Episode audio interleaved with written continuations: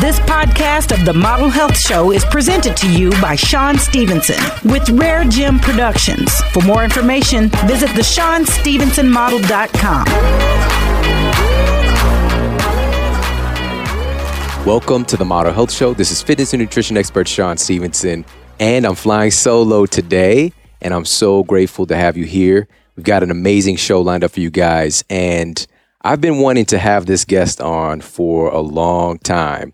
This book is just paramount in the conversation, changing the conversation of what's going on with our health and our wellness in our world today. And we have the author of Mind Over Medicine. I refer back to this book often, and you know, for many years I've been studying great teachers like Dr. Bernie Siegel, Dr. Larry Dossey, and really looking at the mind body connection and how our thoughts and the way that we perceive reality really does impact what's going on with our bodies at a cellular level. Now, by you being a fan of this show, you know this stuff already, you know, but we're going to dive in deep to really create that strong neural association and let you know how powerful you are to affect change with your body. Before we get into the show, we're going to give a quick shout out to our show sponsor, onnit.com. Head over to onnit.com forward slash model, and you're going to get 10% off all of your health and human performance supplements. You know that I'm a huge fan of the krill oil.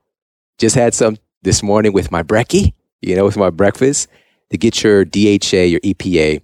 These essential fatty acids are crucial to building your cell membranes, all right? Basically, the brain of your cell really helps to enable the communication between the cells of your body. Have upwards of 100 trillion cells that make you up, all right? And so that communication is super critical because just a little bit of unrest in that community of cells can lead to a total breakdown. And it really starts with the basic things, you know, really making sure we're getting the right essential proteins, essential fatty acids, and also essential glyconutrients, you know, essential carbohydrates. A lot of people don't talk about that. And so somewhere that you're going to find that is in some medicinal mushrooms. And that's where the Shroom Tech Sport and Shroom Tech Immune products, I really love those as well. So head over and check them out. O-N-N-I-T.com forward slash model for 10% off. The next up, I want to talk to you about really quickly the launch of the expanded edition of Sleep Smarter. And I mentioned this already in the past episode, and I'm super excited about this, guys. So, Sleep Smarter is coming out nationwide, all the local bookstores, everywhere online, March 15th of this year, March 15th, 2016. And it's really a dream come true. We're really hoping to change the health conversation, especially in the domain of sleep and getting our society on track with that. And, you know, when we initially published the book uh, about two years ago, you know, we sold thousands and thousands of copies and just all these stories poured in. And many of the major publishers were kind of fighting to get their hands on me in the book. And so I ultimately went with Rodale, who is, they're like a family now and just really amazing to work with. They made the process of writing this book and really fleshing everything out that needs to be said right now for everybody possible. You know, w- wonderful editors there, wonderful team. And I'm super excited about this guy. So make sure that you pre order the book. Head over to sleepsmarterbook.com. You can check out all of these incredible bonuses that we have for pre ordering the copy of the book, including like free food from Thrive Market. You know, they're actually giving away free food. It's like walking into your favorite natural health food store and just getting some free stuff. You know, we're actually giving away that.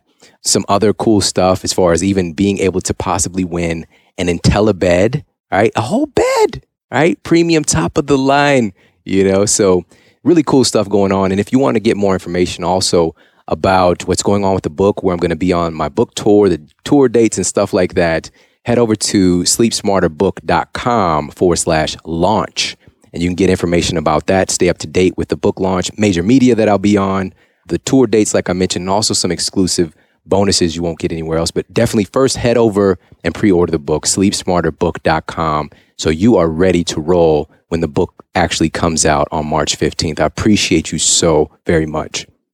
And now on to our special guest and our topic of the day. Our guest today is Lissa Rankin, MD, New York Times bestselling author of Mind Over Medicine and The Fear Cure, is a physician, speaker, and founder of the Whole Health Medicine Institute.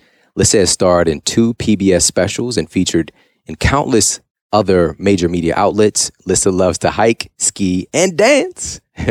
she lives in San Francisco Bay area with her daughter, and you can read her blog and learn more at lissarankin.com. And I'd like to welcome to the Model Health Show Dr. Lissa Rankin. How are you doing today, Lissa?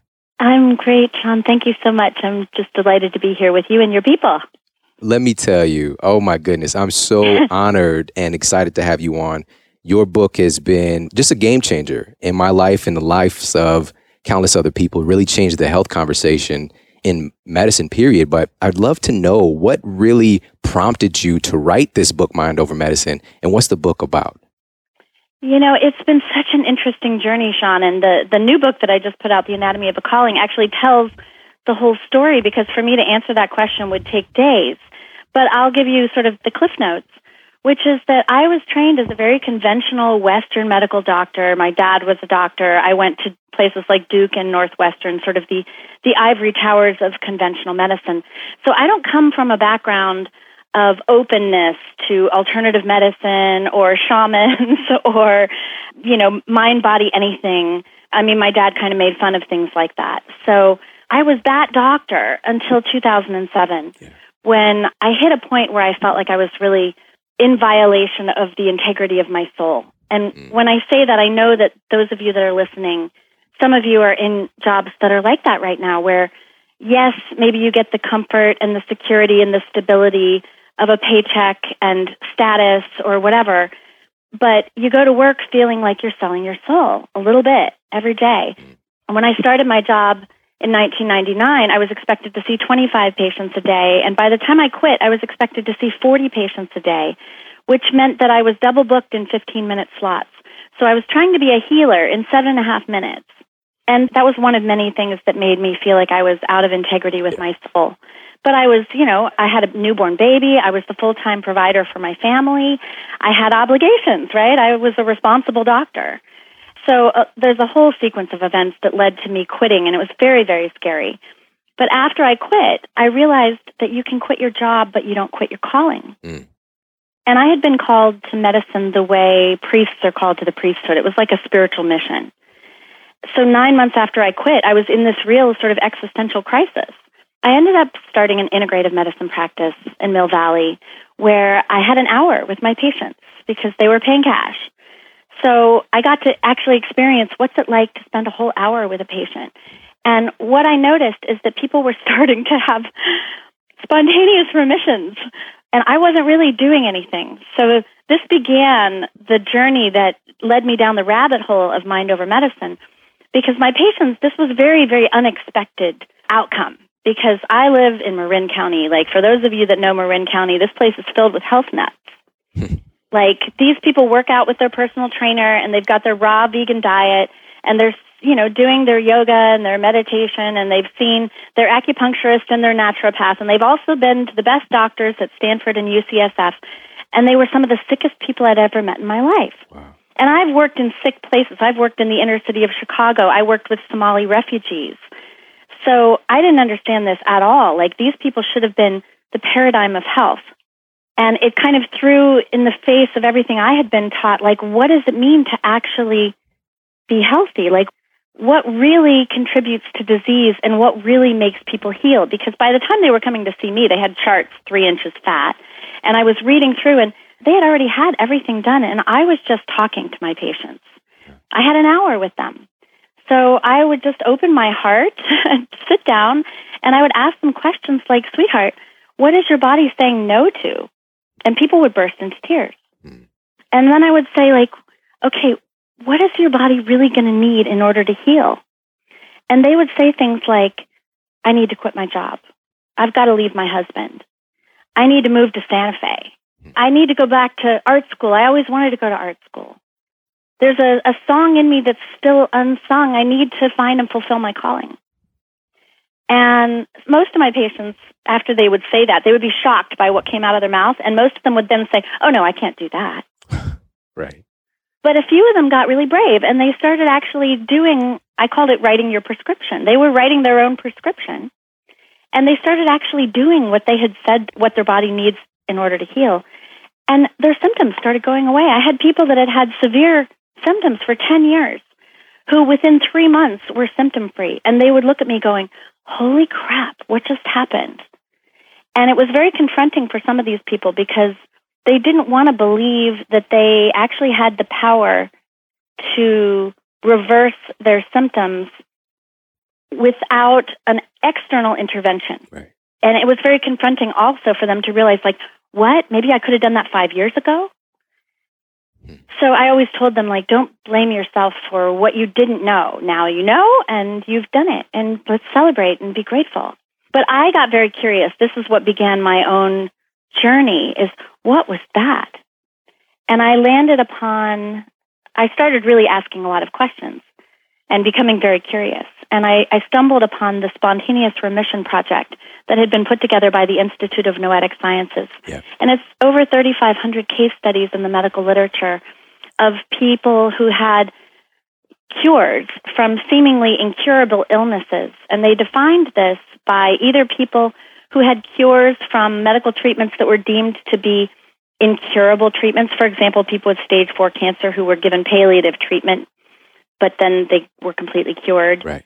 Or people who had no medical treatment, who declined treatment and became cured. And this was shocking to me. What is this? And why is this happening to my patients? So, the, mind over medicine is the result of that rabbit hole. And man, Shawn, that has taken me on one hell of a rabbit hole Yeah. that I'm still on. And that, Yeah. that journey just began. I closed my medical practice in 2010, so it really began around 2009, 2010. Wow. So I'm the new kid on the block. I'm in kindergarten here. You've made a huge impact already. And like I said, this is something that I refer back to often because of what you've taken is, and this stuff was already out there. You know, this was in the medical Yeah. literature all over the place, but you had to go and do your due diligence and just kind of search and find and scour the internet basically and the libraries to find these studies you compiled them and you also made them make sense to the average person which is the fact that you know especially with this audience you know the model health show community we know the power of right nutrition and exercise and of course the power of high quality sleep. But what's really left out of the equation is the fact that the way that you think you know your mind your belief system intimately impacts what's going on with your physical health. And you shared that in this book in particular. And this is what I want you to talk about, if you would, the placebo effect, you know, and talk about how, you know, it's so crazy that there's studies done all the time that are up against a placebo to see how effective this particular drug or surgery is. But oftentimes the placebo is pretty effective in and of itself. So can you talk a little bit about that? Yeah, absolutely. So, you know, I started looking for is there, you know, that certainly in the New Age community, there's this kind of you can heal yourself, what sounded like mumbo jumbo to my, you know, scientific, rational mind. Right. But I started getting curious like, is there any evidence? Is there any really good, solid evidence that the body can heal itself? And of course, what, the first thing I stumbled upon is all of the data around the placebo effect, right? We know this. We know that 18 to 80% of the time, if you are studying a new drug, treatment, surgery, whatever, we need to have a control of a placebo, a fake pill, a fake surgery, a fake injection, because 18 to 80% of the time people will get better from the fake treatment. Right. Right? So that's built into all scientific studies. And on average, it's about 30%, 35%. So we sort of have to build that into clinical studies hmm but I started thinking, well, what is that? What is that?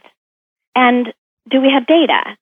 And so that led me a little further down the rabbit hole. And I ended up interviewing some very, very interesting people, including Ted Kaptchuk at Harvard, who is the head of the program of placebo studies at Harvard. Because Ted was one of the first people who started studying the placebo effect on purpose, right? Because most of the placebo trials were the result of pharmaceutical trials that were funding their own drug. You know, they're studying their new drug to prove that it's better than placebo or not. Right. But Ted was like, let's study the placebo itself. So, for example, he started doing studies where people were told, this is a placebo. It's a fake treatment that we believe is going to help you. And people still got better hmm. Interesting. even if they knew it was a placebo. So things got real interesting. I ended up defining, in Mind Over Medicine, I defined the placebo effect as a combination of positive belief and nurturing care. Because when I was talking to Ted, I said, Is it just belief? Is it just that they believe the treatment is going to help them? He said, Honestly, Lissa, he said, I believe it's the nurturing care part is actually more important. It's the healer. It's the person in the white coat who is not only holding that belief with the person in the study, but is also there comforting them and holding their hand and loving them even, which is kind of a radical thought Yeah. in medicine these days. Yeah. And he's trained as a Chinese medicine doctor. He said when people come to me, they just get better, whether I give them anything or not. And this, of course, is what was happening to me. Yeah. I wasn't giving people a fake pill or a fake treatment or- a drug or a surgery. I was just loving them, and they were getting better. So I broke down the data, and in Mind Over Medicine, if those of you that like to geek out, the, the actual studies proving that positive belief affects health outcomes and that nurturing care affects health outcomes are all in the book. Yeah. Then I, I went further down the rabbit hole. I said, okay, what's happening? What's happening when somebody has positive belief and the support of a nurturing, caring healer? What's happening in the body? And this is the part I think that has been so radical for a lot of people. And I, I talked about this in a TEDx talk that I did. I've done three, but the first one has gotten a lot of attention. And we are told, if you look in any human physiology textbook, we know that the body has natural self healing mechanisms. We know this, right? Every day we make cancer cells and the body fights cancer. Every day we're exposed to pathogens and the immune system takes care of it. Every day there are uh, mechanisms that go on that are anti-aging mechanisms. They're anti-infection mechanisms. You know, they things break down, things get messed up in the body, and the body knows how to fix it. But this is what nobody ever taught me in medical school. So I'm going to highlight this part. The body has natural self-healing mechanisms that only operate, they only work when the nervous system is in the relaxation response. Right. Now, there's two states of the nervous system. There's the sympathetic nervous system, or fight or flight, the stress response that was described by Walter Cannon at Harvard, and the relaxation response, which is the parasympathetic nervous system. This is the homeostatic, relaxed state of the body that is the state of repair that was well described at Harvard by Herbert Benson. And those two systems are, you know, this is the autonomic nervous system. They're always going back and forth. Right. The body is only supposed to be in the sympathetic nervous system when your survival is at risk, right? So this is a good thing. We want the sympathetic nervous system because this is what's supposed to be activated when you're getting chased by a tiger, Right. right? But the problem is in modern society, if you look at data, we are in stress response. We are in fight or flight over 50 times per day. Yeah. And every time the nervous system is in fight or flight, the body's self healing mechanisms are flipped off. Yeah. And Dr. Rankin, this is why, you know, and just even looking at this, we don't have tigers chasing us now, you know? So it's like, what is going on behind the scenes that's causing us to react this way so frequently?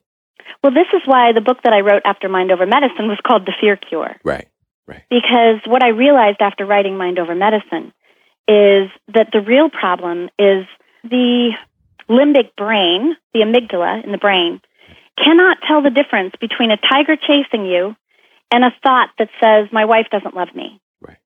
Right. Or, you know, I'm not good enough. Or even something stupid like, Oh, there's red wine on my white carpet. These will all trigger stress responses Yeah. thoughts will trigger stress responses. Thoughts of what could be, of sort of dress rehearsing tragedy, or you know, thinking about the worst case scenario, will trigger the stress response, and the the nervous system can't tell the difference. Right. So this is why I had all these people in Marin County that have a perfect diet and they're working out every day and they're doing everything right, but they were having stress responses 200 times per day. Right. And So the self repair had broken down. it's also important for people to understand, and you mentioned this, but just to really understand this in a very clear way that this is a binary system. You know, it's either one or the other. You're not like a little bit in That's right. parasympathetic. You know, you're either in it or you're not. And most of us, oftentimes throughout the day, we're jumping into that sympathetic system. And really, a good label is sympathetic dominance, you Right. know, and just living our lives like that. And I love how you said dress rehearsing tragedy, you know, and thinking about That's Brene Brown's term. I stole that from Brene Brown. I love that term. yeah, shout out to her. So good stuff come from her as well.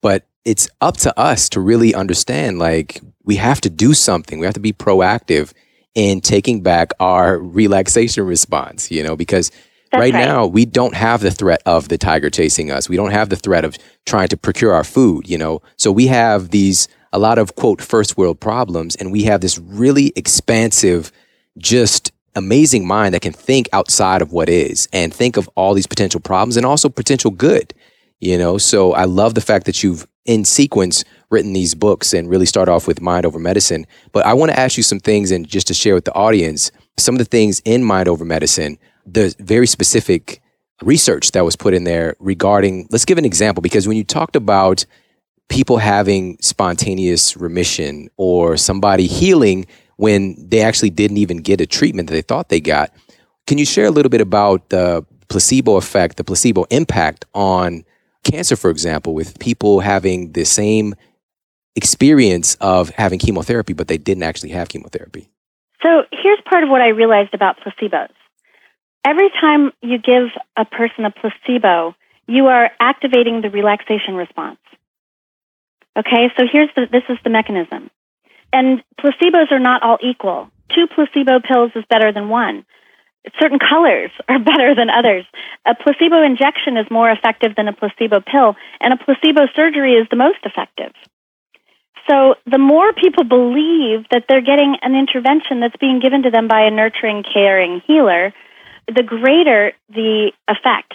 And all of this, I believe, is related to the nervous system now thinking it's handled. I'm getting the new wonder drug or I'm getting the new miracle treatment. And the nervous system is now relaxed. So you can imagine the person coming into the study is very anxious. They have a cancer diagnosis or they just had a heart attack or whatever. They're very anxious. And now they are in the study of the miracle cure, the next new thing, the cutting edge, right? Yeah. Their whole system relaxes. And all those spontaneous healing mechanisms that are active in the body suddenly are now able to take over. But, you know, obviously this isn't really practical on the level of like, we don't want to go around doing a bunch of fake surgeries or giving people a bunch of fake pills. So the next part of my exploration was, well, what do we do with this information? And if really what's happening is that the placebos are activating the relaxation response, what can we do in our lives in order to put our nervous systems in the relaxation response more of the time? And there are sort of two ways to think about this. You know, one is sort of the easy way that we've all heard of, right? We know meditation is good for us, right? We know that there are things that actively will relax the nervous system, like playing with animals, singing, dancing, working out, creativity, you know, making art, sex. All of these things are things that we know there's good scientific data. And again, for the skeptics or the geeks, all of the data is in Mind Over Medicine, all referenced if you want to see where the original data comes from. But we know that adding into your life things that are meant to relax the nervous system, that is of great benefit. But it's not enough. And this is the part people don't usually talk about. It's not enough. So, in other words, you can add a meditation practice to your day. But if you're still going to your toxic job and living in your toxic home life with your toxic partner, mm. having toxic thoughts, then meditation may help to counterbalance some of that, but it's not going to eliminate those stress responses. Yes. So glad So- that you brought that up. Yeah, so the deeper inquiry, and this is where it starts to go to the level of real personal and spiritual growth. The deeper inquiry goes into what are the areas in my life where my life is out of alignment with my truth or my soul, whatever you want to call it. And this is what was going on with my patients when I was seeing these patients in Mill Valley. I was asking them the difficult questions, and I was creating a safe enough container for them to actually go deep into those questions where they were able to tap into their intuition and really sense what might be at the root of their symptoms. Like, you know, if your illness could give you, and I won't even say illness, if your symptom, let's say you just have a sore neck today, if your sore neck had a message for you about where your life might be out of alignment with your truth, what would it tell you? And one of the exercises that I have clients do is to write a letter. Dear Shawn, love your neck, you know, and really just let your neck speak. What does it mm. want to tell you? What does your cancer want to tell you? What does your obesity want to tell you? Right? Like, what is going on here at a deeper core level of how is your life out of alignment with your soul's integrity or with what you know is true, but maybe you're too scared to admit because you don't want to rock the status quo or you don't want to get out of your comfort zone. Right. I think that's a wonderful exercise. And it's just pointing back to what actually does the healing in the first place. You know, in our modern paradigm, we really, and this is the power of placebo is that we buy into the fact that the medication is going to work and not understand your body is actually doing the job at the end of the Right. day. And having that communication, opening that conversation between you and your body, which the funny thing is like you're with your body all the time.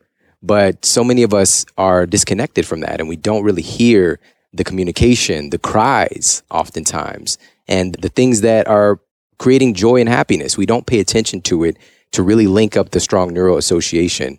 And just to point back really quickly, because this is leading into something that's really important to talk about where you're heading with this. But I just want to point this out that definitely I encourage people to check out Mind Over Medicine and understand that there's a lot of scientific basis to everything she's saying, as she's already mentioned. You know, and I've got the book right here. So there's one really interesting study where there was this supposed to be a miracle procedure done for knee surgery. Can you talk a little bit about that? And they were actually doing a sham surgery, and it ended up being more effective than the actual real surgery. well, this was a great study. This was, you know, there was a an orthopedic surgeon who was kind of famous for being the sports medicine doctor for all the athletes and Yeah. such. And he had his famous knee surgery. And bless his heart, he did a really good job designing his study because he wanted to prove that it wasn't just the placebo effect that was working, it was his actual knee surgery. So he set it up so that people were either getting his miracle surgery or a sham surgery where they were awake and they're looking at the TV screen, right? And they're getting arthroscopic knee surgery, but they're actually watching somebody else's surgery. Hmm. And he's down there making noise and splashing around and whatever, but all he's doing is making an injection on the knee and then sewing it back up.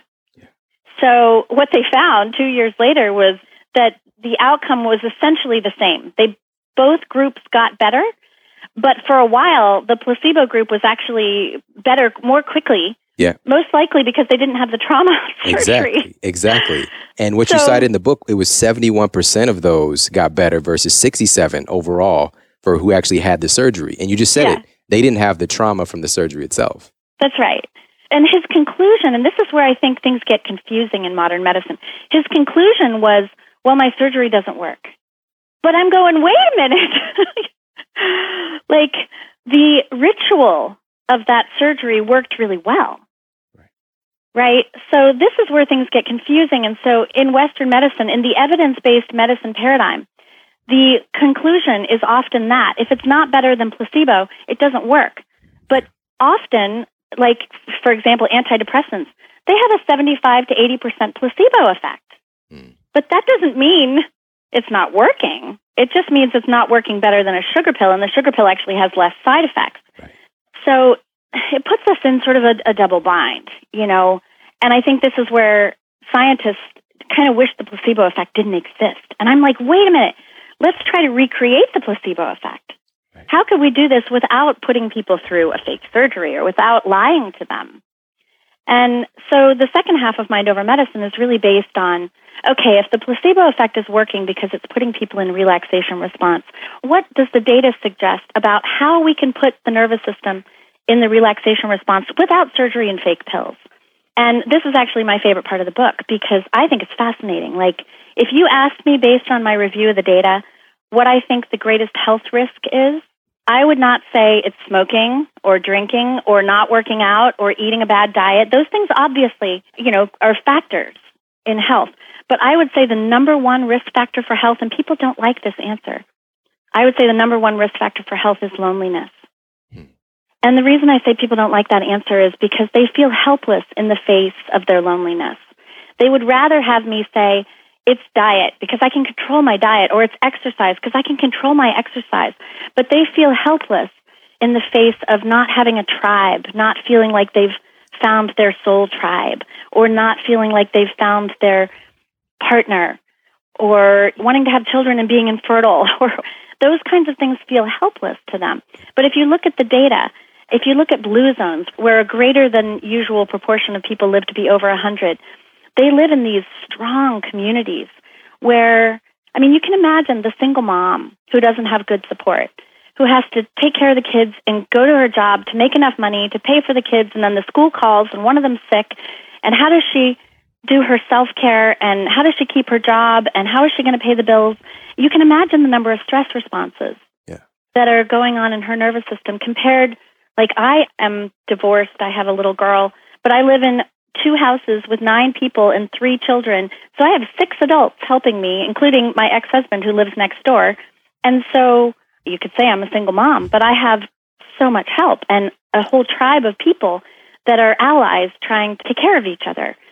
So if somebody needs money, if somebody's sick and needs chicken soup, if somebody needs help with their job, like we all support each other. And that is what the nervous system needs. We need each other. Yeah. But there's all kinds of other factors too. Like, for example, people who participate in spiritual community or spiritual services, who go to church or go to temple or whatever. And it's not about religion, but it's that combination probably of tribe and belief in a higher power. Those people live 14 years longer Mm. than people who Yeah. don't have that. That's an interesting statistic, right? True, true. Yeah. And I've come across that several times, you know, and this is all of this really gives way to a bigger understanding that, and I want everybody to be able to walk away with this today, which is absolutely what you eat matters. The exercise and movement matters. Your sleep matters. We cannot leave off the table the fact that the way that you think, community, you know, and just even hearing this from Lissa, the fact that loneliness is probably the biggest influence on your health. And what I say, I've said this dozens of times on this show, Lissa, is that I feel that the number one most influential factor on somebody's health and their success in life is their relationships. Absolutely. You know, there's good data that show that people that have a strong support network with healthy relationships have half the rate of heart disease compared to lonely people. And, you know, that's the number one cause of death in this country. So there's lots of data like that. And it's your attitude too, Shawn. I mean, mm-hmm. happy people live seven to 10 years longer than unhappy people. Like optimists are 77% less likely to die from heart disease than pessimists. And yet, when was the last time your doctor prescribed treatment for your loneliness? And this is actually the cutting edge of what I'm really interested in in my work right now. I am in the process of trying to figure out how can I leverage my online community to bring people together locally, not just Mhm. virtually, Right. but how can I help alleviate people's loneliness by bringing them together with people who care, who they can touch and hug? Because if you look at the nervous system, Facebook friends do not relax the nervous system the same way sitting in a circle of humans that you can see and touch and feel their energy field in yours. So Facebook friends are great. I have lots of them. But it's not the same as actually sitting next to somebody and being comforted. Right. And also, So that's actually something that I'm really passionate about right now is building soul tribe. How do we do that? Yeah, yes. And one of the benefits of that, a big benefit, as you know, is there's a change in our hormonal blueprint when we're around other people as well that we love right. oxytocin, for example, That's you know, right. the cuddle hormone.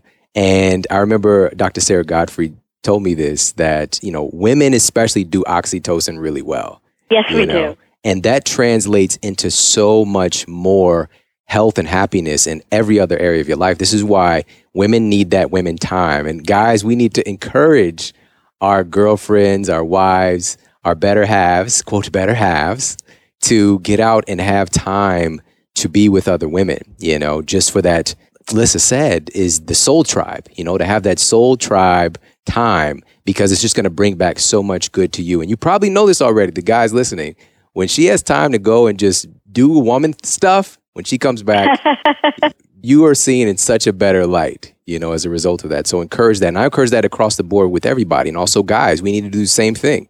You know, we need to give ourselves permission. And also, and I know this really spoke to a lot of people, Lissa, that, you know, this being that loneliness is such a huge part of our well being and our health. And they're just like, well, wow, I mean, what do I do about this? Well, you just brought up the fact that we're in the most over communicated time in the history of the world in one way, but under communicated in the way that matters most. So to get out of our, you know, online endeavors as much and get into more face to face, and there's so many different resources for that. And I love that you're looking to expand that. But some of the just general ways is there's meetup groups everywhere. You know, you just go online, type in your local city right. and meetup group, and then put it maybe even a subject in. You know, business meetup group, uh, raw food potluck. You know, you mentioned raw food earlier. You know, this stuff is going on all the time, and this is what the technology can lend to. Exactly. But we got to get out of our little That's shell right. that we put ourselves in and get around more people. I was really having this conversation a lot with one of my dear, dear friends. Scott Dinsmore died this year. And he was 33 years old, and he had a blog called Live Your Legend. And Scott had actually created, I was participating in this, I was part of his first event of this. And Scott had created Live Your Legend Local with one of his followers, Steve Ahrensberg. Mm. And they had created, I don't know, over 200 Live Your Legend local groups around the globe. And Scott and his wife were traveling around the globe to meet up with these live groups that had gathered together around the idea of living your legend, which, you know, I just wrote a book called The Anatomy of a Calling. So the idea of finding your calling and, or living your legend is really another area of passion for me because, again, just like loneliness and community can affect health, you know, doing work you love and feeling like you're on purpose and feeling like you're really fulfilling your soul's mission on this earth is another way that significantly affects the relaxation response that reduces stress responses and increases relaxation responses in the body. So those two areas of relationships and work I think are so critical when it comes to health. And there are other areas too. I created a whole wellness model called the Whole Health Cairn that's related to relationships and work, but also you know, sexuality, creativity, spirituality, your environment, your mental health, your finances, all of these things. There's data linking all of these things, as well as, of course, diet, exercise, you know, these physical health things, which is just one of the 10 stones in the whole health cairn that I created that's in my TEDx talk, if any of you guys want to see it. And it's also in Mind Over Medicine.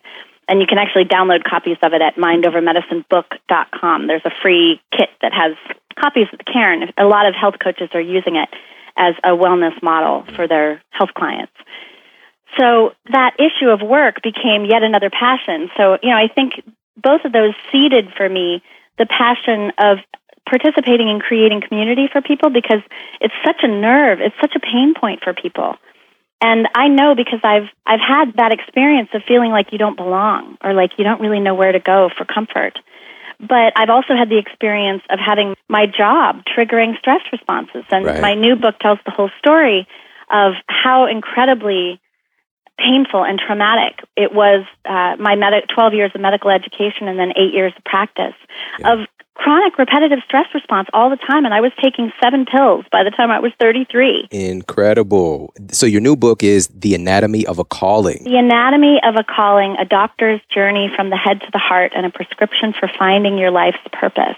Yes. So And it's a memoir. It's about me and my story, but really it's about you and your story. It's Yeah. about what does it mean to have a life purpose and how can you tell if you're living it?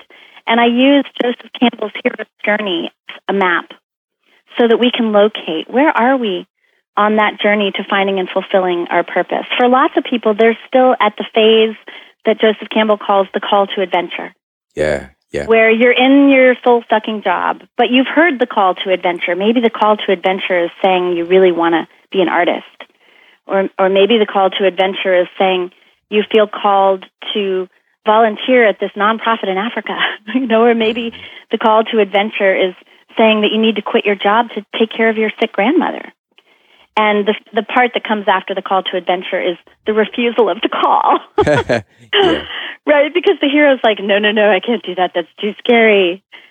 So I I, really it. wrote the book that I wish I had been able to read back when I quit my job in 2007 because I was so lost and I felt so scared and I had no idea what I was going to do with my life. And if you had told me 10 years ago that I would be doing what I'm doing now, I would have said, there's no way that's possible.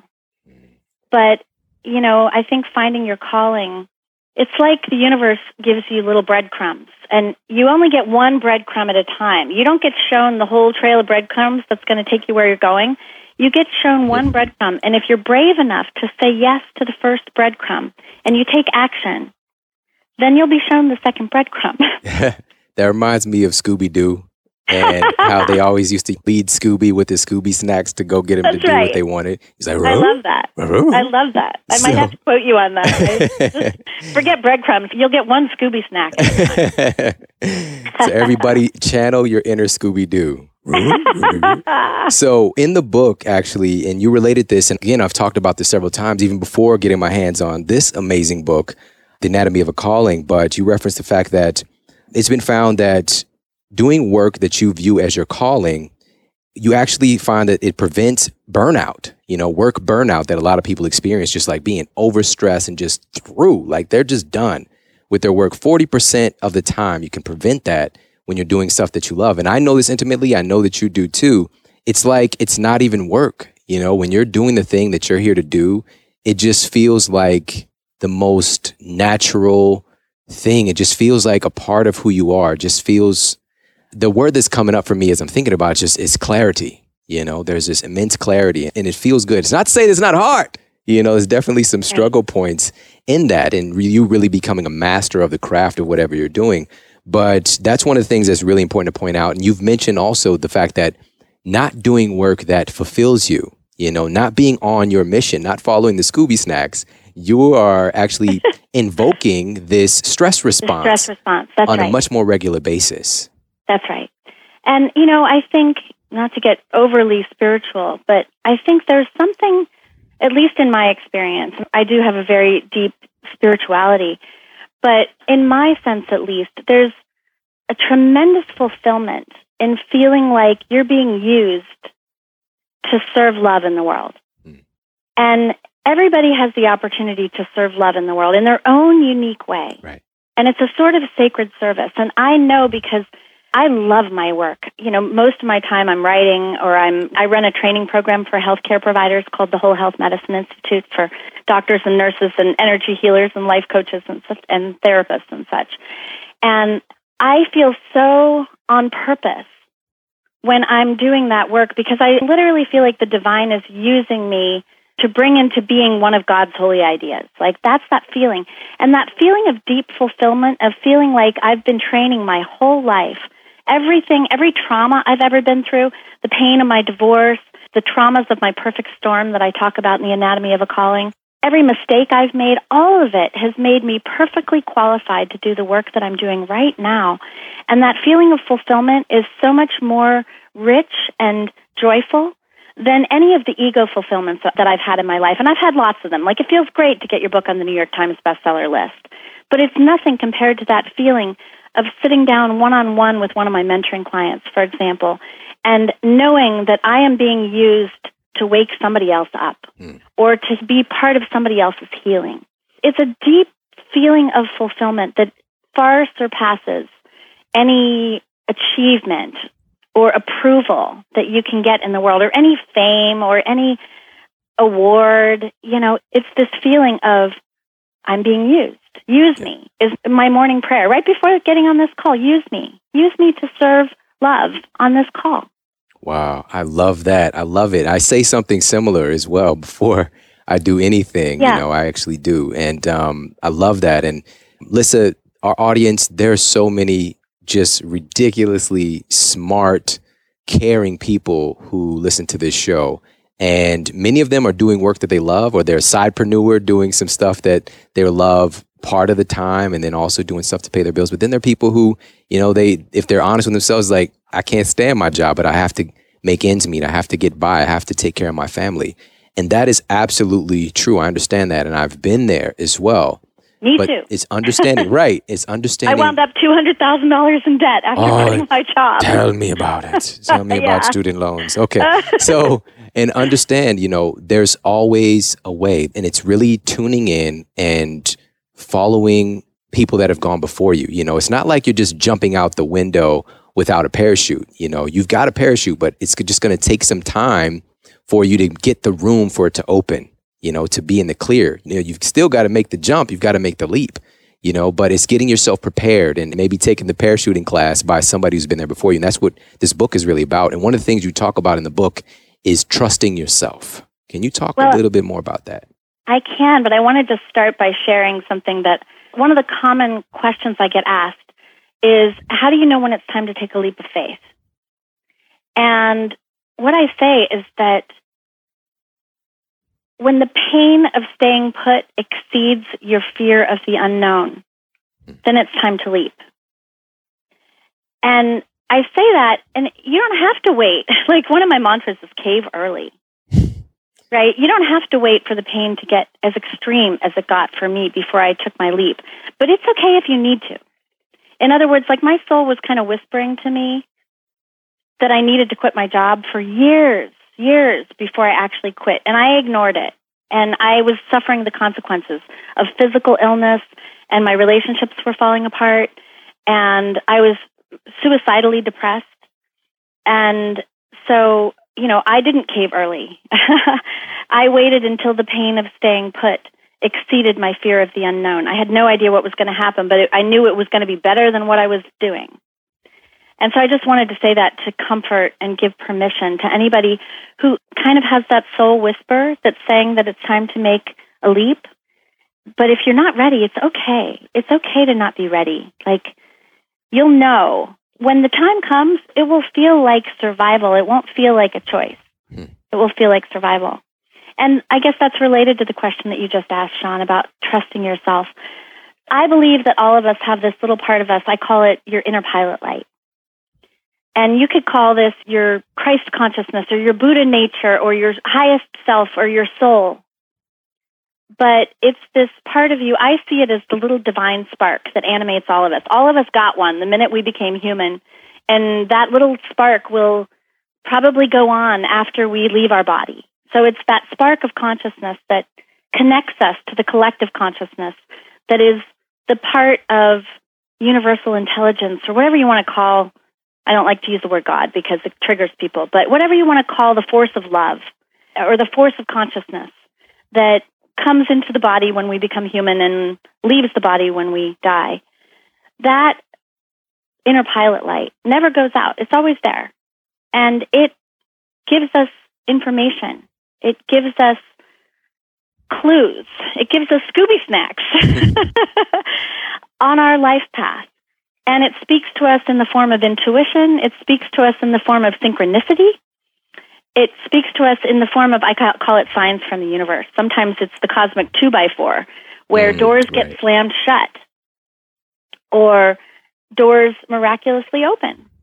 And we're kind of shown this way, you know, the Taoists call it the Tao, like the path of flow, the path of ease and grace and the soul's fulfillment of finding and fulfilling your calling or of aligned relationships or, you know, all these different facets of, of your life.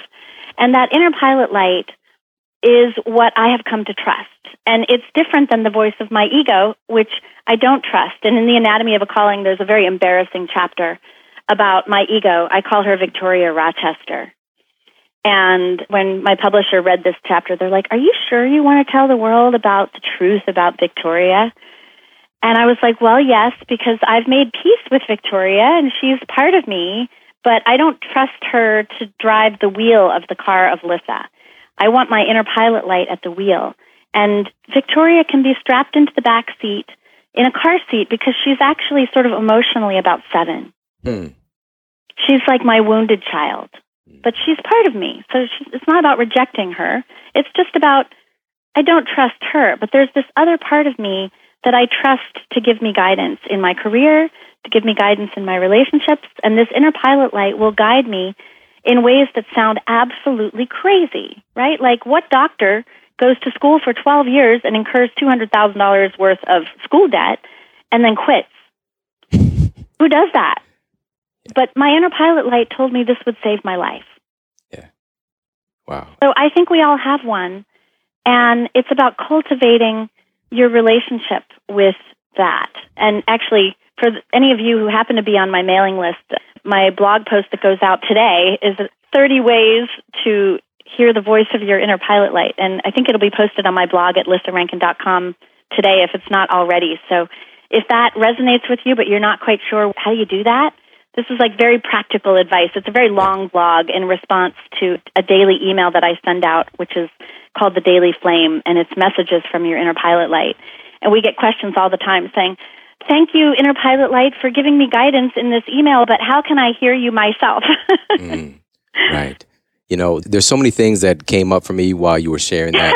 um, I remember doing the Myers Briggs test Yes. with some really just advanced, super smart practitioners who uh, really understand the system. And they gave the analogy of like the four positions in the car, you know, the front seat positions in the back seat, and who's in the back seat, you know, and how to actually tap in and utilize the different parts of us, but without, with making sure the right person's behind the wheel, you know. And also, I thought about Beyonce's alter ego, Sasha Fierce. That's right. So That's right. that came up for me as well. So it's utilizing the different parts of us without it controlling our life and our decisions is what I really took away from that. And also, I mean, there's so many, not just with the recent blog post, but in this book, I mean, there's some wonderful, it's really about tuning in and asking questions, you know, asking questions of yourself and having the audacity and the courage to just do that, you know, instead of running around, you know, like a hamster on a wheel. And poor hamster, shout out to hamsters doing cardio all the time, but running around like a hamster on a wheel and not really just taking the time to really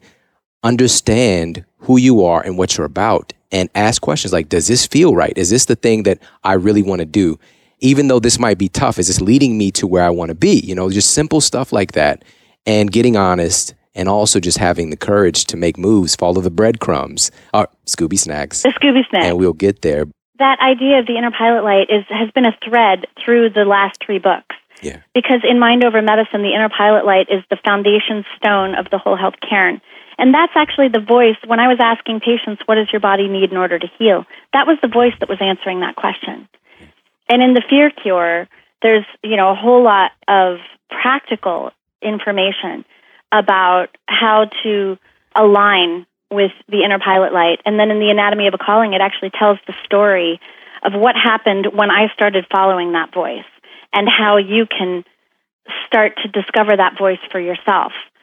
So if there's any thread, because sometimes it looks like I'm all over the map. I'm a doctor, I'm a professional artist, I'm talking about relationships and spirituality and health and creativity and, and whatnot. But if there's any thread that kind of connects my work, all of it comes back to what does your inner pilot light say about your relationships? What does your inner pilot light say about your work? What is your inner pilot light telling you about your health? And it's all related because when we start to trust that part of us and we have the courage, and that's what the fear cure was about, when you have the courage to let that part of you take the lead, everything changes. And this is really about spiritual awakening, is what we're talking about here. This is about enlightenment, right? The, not to, you know, diminish the impact of that. But that's what happens when you start living your life in alignment with your truth. Everything changes.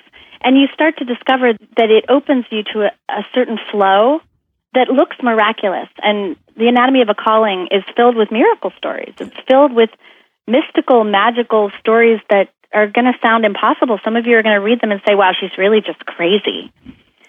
But these things have actually happened to me. Like the whole story of how I ended up starting the Whole Health Medicine Institute. I never planned to start a training program for healthcare providers, but the miracles that led me to that are like astonishing. Right, right. And it's all scripted out here and it's an amazing story. I mean, the thing is, all of us have these amazing stories, you know? It's just when do you realize that there's this higher purpose behind it all? And I really appreciate it because what you're doing with this piece of work, even though it might be outside of the paradigm of popular culture, this is really about developing into true mental, emotional, and spiritual adulthood. You know, That's and, right. and it's putting an your, initiation. yeah, yeah. Putting your big boy, big girl pants on. right. And it's just, I really do appreciate you putting this together. I know it took a lot to make this. And also, of course, Mind Over Medicine is just a highly, highly recommended book that everybody needs to read. So, Lissa, can you please let everybody know where they can actually find your books and also where they can find you? Sure. Well, my regular website is just my name, L I S S A R A N K I N, and I'm on Facebook under that name, Lissa Rankin. My books all have their own websites, and each one of them has a free product that's a ton of content. So if you're not ready to go out and buy the book yet and you want to just get a teaser, there's a lot of free content at the latest one is theanatomyofaCalling.com. Mind Over Medicine is mindovermedicinebook.com. And the Fear Cure is thefearcurebook.com. You can find all of those through lissarankin.com. And for any of you that were really resonating with the inner pilot light, the daily flame, which is a daily email that's kind of a love letter from your highest self to your wounded child, is at innerpilotlight.com. So I have a lot of different websites, but you can kind of dance around the main website to find your way to those various things. And the latest book that I wrote, The Anatomy of a Calling, is really like the book I've always wanted to write. And it really actually incorporates everything that the other books are about. It's really a calling for me to serve all of you who are out there participating in this kind of transformational shift in consciousness on the planet in your own form of sacred activism. And like I said, for me, finding your calling really is about how can you choose love every day in your own industry, in your own family lives, in, in standing in line at the coffee shop. It doesn't have to be grand. It doesn't have to be some big thing. So I just want to like really make a call out to those of you that feel drawn to that message. The, the latest book is actually for those people. It's for those kind of the world healers, you know, because now is the time for the world healers to rise up and say yes to their hero's journey. So I just want to thank thank you all in advance for having the courage to participate in this global shift in consciousness wherever you are in the world doing whatever it is that you do in your work.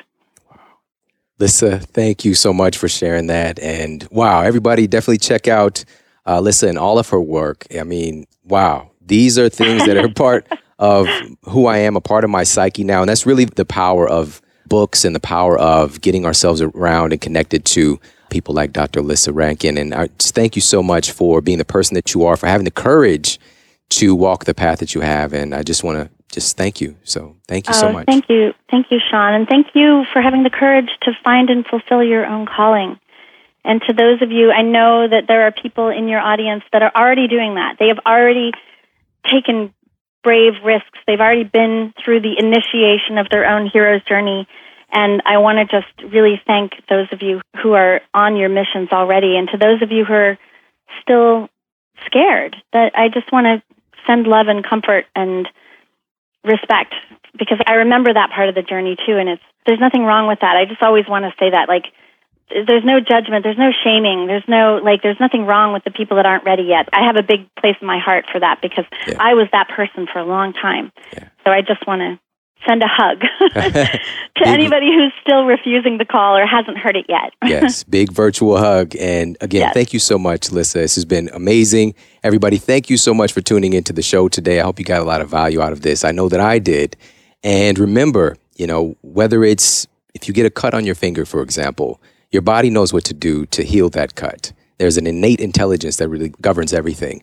But if you take that cut and you just keep reopening it, you know, by participating in the same behavior that created the cut in the first place over and over again, it's not going to heal. If you take that cut and you start pouring like Hawaiian punch and rubbing like uh, frosted flake crumbs into the cut, it's probably not going to heal. You know, that really speaks to the power of right nutrition. But also, it's understanding that your mind can actually impact the healing process of that external cut as well as what's going on with our inner body. And this is well documented in the research, you know, because your mind is connected to every cell in your body. It's not some rogue idea to understand this. is very, very kind of commonsensical once we look at what's really going on behind the scenes and look at the research, you know, because today we're oftentimes we're very science minded people and that's a wonderful thing, but we need to use that for our favor and understand that we have to also have our inner game right and understand that our minds are impacting every cell in our body. So thank you so much for tuning into the show. Have an amazing day and I'll talk with you soon. And make sure for more after the show, you head over to the That's where you can find the show notes. And if you got any questions or comments, make sure to let me know. And please head over to iTunes and give us a five star rating and let everybody know that our show is awesome yeah. and you're loving it. Yeah. And I read all the comments, so please leave me a comment there. And take care, everybody. Promise to keep giving you more powerful, empowering great content to help transform your life. Thanks for tuning in. Thanks for listening.